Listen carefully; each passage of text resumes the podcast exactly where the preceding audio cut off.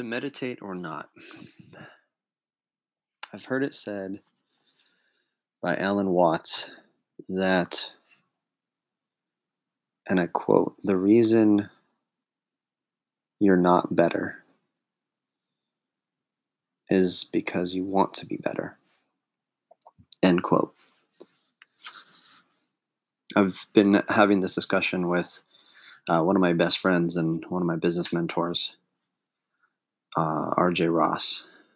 And we've commented on how we've observed that, you know, people that work the hard, the hardest at being pres- present, those that, you know, meditate every day and, and talk about how they are just super self-aware and they have you know all these practices to meditate and, and again to be present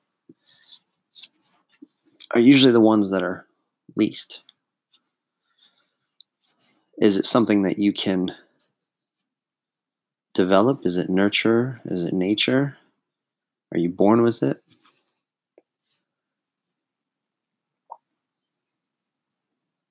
And i guess at the end of the day the question to ask is hmm, just like the the age old search for the meaning of life.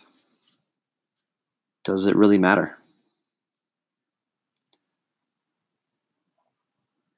Is it all again to quote alan watts just a stroking of one's ego? Um,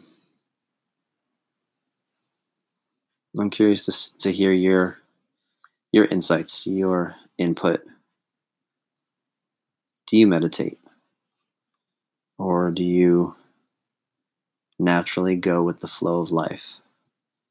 The, as they call it, the Wu Wei method of life.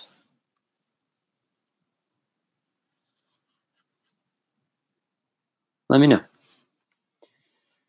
And uh, till next time, what questions are you asking?